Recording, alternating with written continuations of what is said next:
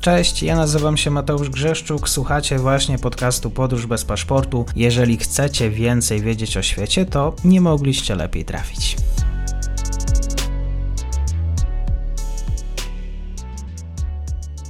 Dzień dobry wszystkim słuchaczom. Dzisiaj nie Ukraina, a Białoruś. Moim gościem jest pani Maria Sadowska-Komlacz, dziennikarka z Białorusi, która mieszka w Polsce, również tym lider dla Azji Środkowej, Azji, organizacja Free Press Unlimited. Dzień dobry pani Mario, dziękuję za przyjęcie zaproszenia. A dziękuję i dzień dobry wszystkim słuchaczom i dzień dobry panom. Za nami kryzys e, na granicy polsko-białoruskiej, o którym oczywiście wszyscy rozmawialiśmy i w mediach, i eksperci, analitycy. Wydaje mi się, że już sprawa nieco ucichła. Nie takie zainteresowanie jak jeszcze przed kilkoma miesiącami. E, oczywiście spektakl w pewien sposób wyreżyserowany przez władze białoruskie. Mamy też kryzys polityczny, który oczywiście trwa od sierpnia 2020 roku. Kryzys też, który sprawił, że właściwie nagrywam ten podcast, bo to był właśnie pierwszy odcinek e, audycji. E, może takie pierwsze spojrzenie od Pani, co dzisiaj właściwie pozostało z tych protestów? Co z jakąkolwiek taką aktywnością obywatelską Białorusinów, która chyba musiała się pochować e, po mieszkaniach? No, ma pan rację. Po pierwsze, to był bezprecedensowy, myślę, że okres w historii współczesnej Białorusi, kiedy tylu ludzi wyszło na ulicy po 25 latach no, de facto dyktatury. Zawsze było bardzo niebezpiecznie wychodzić na ulicy, zawsze było bardzo niebezpiecznie trafić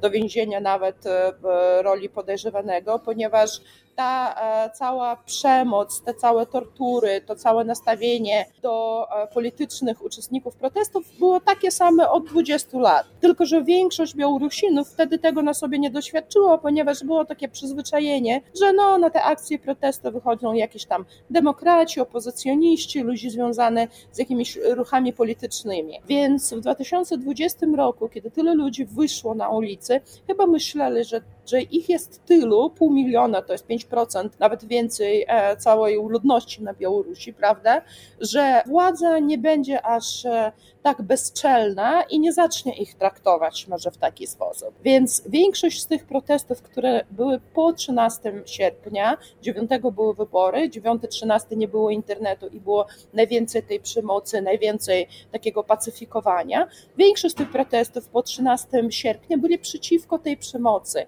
Nie już za wybory, nie za wyniki tych wyborów, a za to, żeby na Białoruś nie powrócił komunizm, nazizm w najgorszej przejawie, czyli stalinizm. Białoruś przeżyła okupację niemiecką, co trzecia osoba zaginęła. Więc to już było coś e, ponad interesami e, tych wyborów. Jak zauważyliśmy wszyscy, no niestety władza naprawdę mści się teraz na wszystkich, nie tylko kto protestował, ale również na przykład na nauczycielach czy lekarzach, które, którzy podpisali list e, z prośbą przestać stosować przemoc, więc w sumie nawet nie pojawili się na tych protestach i teraz są albo zwalniani, albo ludzie, którzy już zapłacili jakąś karę grzywny w 2020 roku, dostają teraz e, postępowanie kryminalne w tej samej sprawie, co nie powinno być, bo przeklasyfikowano ich z uczestników e, protestów w terrorystów czy ekstremistów. W takiej sytuacji oczywiście no, każda osoba, która ma rozsądek, będzie albo spróbować uciec, chociażby dla przyszłości swoich dzieci, swojego biznesu, swojej rodziny, albo spróbować siedzieć bardzo cicho, bo nie wiadomo teraz, co jest bezpiecznie, co nie. Ja taki tylko przykład podam. W jednej z miejscowości na Białorusi e, emerytki, takie już w poważnym wieku, wyszli zaprotestować przeciwko temu, że chcieli usunąć kilka bardzo starożytnych dębów w ich miejscowości i wesprzał ich chyba dyrektor lokalnego domu kultury. Ten dyrektor dalej siedzi, bo już e, od razu przyszedł ten riot police, OMON, tak, e, ZOMO tak zwane, rozpędziło tych nieszczęsnych emerytek. Oni nie dostali więzienia, ale ten dyrektor domu kultury już dostaje kilka dni nowych e, zarzutów i tak dalej, i tak dalej, tylko za to, że poprosił, żeby nie spiłowali te drzewa. Do takiego stopniu teraz jest niebezpieczne bezpiecznie cokolwiek otwarcie powiedzieć na Białorusi. Czy w media białoruskie jeszcze są zainteresowane tematem samego kryzysu i też no, zbiega z Polski e, Emila Czeczko? Znaczy, No, Czeczko przez media państwowe oczywiście jest bardzo promowany, ale przez media niezależne, które zostały, chociaż jest wiele przeszkód ku temu, żeby dostarczali swoje produkty do Białorusinów, ale jednak bardzo sprawnie działają, jest prawie no, ignorowanie te, tych jego wypowiedzi, ponieważ po pierwsze no, nie wiemy, czy on nie został zakładnikiem tych służb specjalnych Białorusi, prawda? Nie znamy jego stan mentalny. Kiedy on mówi, że dziennie zabijał 20 20 osób, zgodnie z poleceniami, bo już zaczęło mu rosnąć. Najpierw mówił, że było kilka, teraz już mówi, że zabiją 20 dziennie. Czy kiedy media państwowe robią taki bardzo śmieszny nagłówek, że Emil Czeczko przyznał się, że stosował się do poleceń przełożonych. No Boże, sensacja, kryminał. E, więc e, raczej ignorują ten temat, ponieważ jest to częścią wojny informacyjnej, która białoruska władza spróbuje e, prowadzić przeciwko Unii i w tym Polsce.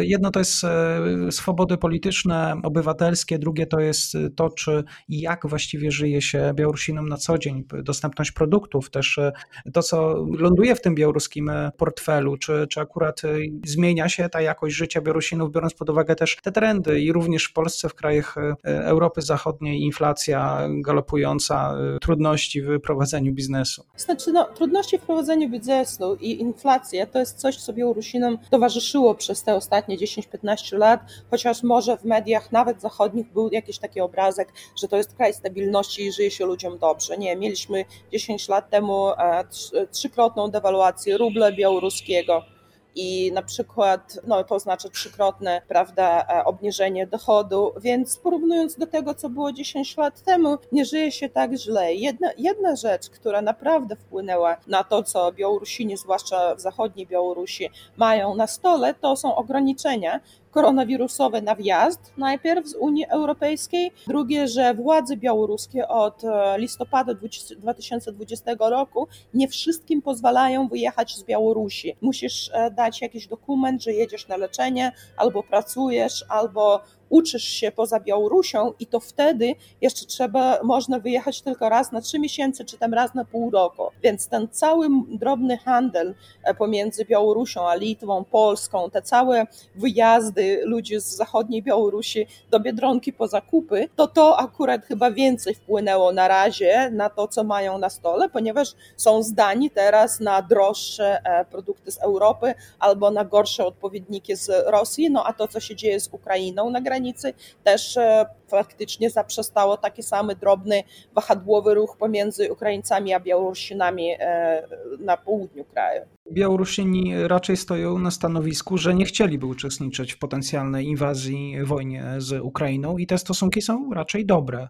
Znaczy, e, people to people, tak, człowieczeńskie e, stosunki są dobre, ale większość Rosjan też nie chce uczestniczyć w inwazji na Ukrainę. Nie ma jakiegoś takiego społecznego, prawda, ruchu w Rosji, który by mówił, że my chcemy napadnąć na Ukrainę, więc chodzi raczej nie o to, czego chcą czy nie chcą Białorusini, a o to, czy Łukaszenka będzie zmuszony uczestniczyć w tym ewentualnym akcie agresji e, dodatkowym przeciwko Ukrainie, który może uczynić Rosję.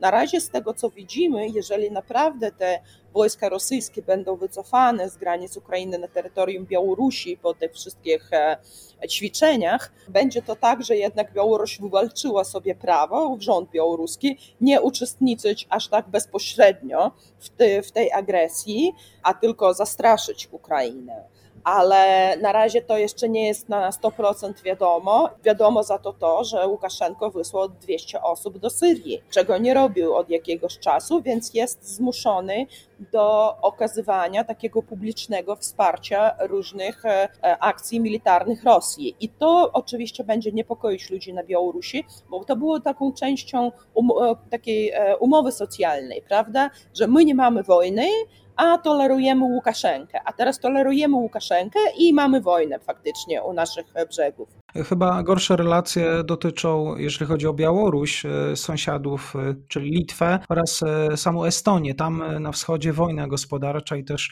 Aleksander Łukaszenka zdecydował się na sankcje na Wilno. Pytanie, czy to też jest temat ważny dla Białorusi? Znaczy, nie jestem pewna, czy tak Łukaszenka zainicjował to, czy raczej dwa Estonia muszą jednak stosować się do sankcji nałożonych przez Unię Europejską i Stany Zjednoczone na Białoruś. I to oczywiście spowodowało, że musieli skasować niektóre umowy, tylko że problem polega na tym, że są różne tam takie druczki drobne w tych umowach, które pozwalają cały czas na przepływ tych produktów, tylko jeżeli na przykład jakiś produkt, produkt potasowy już nazywa się inaczej, to jak okazało się w Estonii, może spokojnie być dalej transportowany, więc de facto biznesy i nawet te firmy, tak, prawda, które handlują tym i na Litwie i w Estonii, jakby robią taki opór władzą i nie wiadomo do końca, czy to jest prawdziwy opór, czy władze to tak tolerują, muszą pokazać politycznie, że są oczywiście przeciwko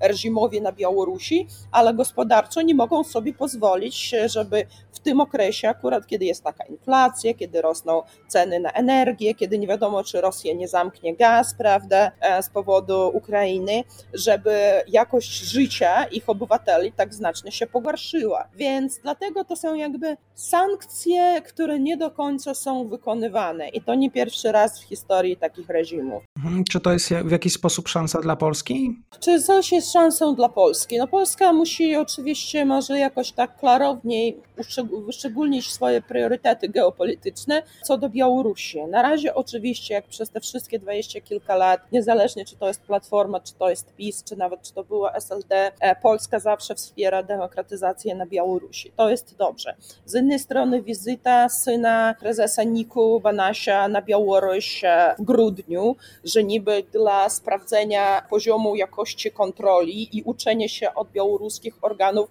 kontrolujących, no budzi pytanie, e, w jakim celu, dlaczego, czy to są interesy państwowe, czy biznesowe, chyba nie państwowe, wie, wiemy, prawda, całą historię z Banasiem, ale tych więzi jest e, biznesowych, jak się okazuje, dość sporo, więc jeżeli by e, Polska mogła jakimś jednym głosem na poziomie Ministerstwa Spraw Zagranicznych, na poziomie też Ministerstwa, nie wiem, Rozwoju Gospodarki, jakichś tam izb handlowych powiedzieć, jak ona widzi teraz stosunki z Białorusią i państwowymi przedsiębiorstwami. Na przykład Polska by miała tę szansę, ale na razie myślę, że priorytety są trochę inne.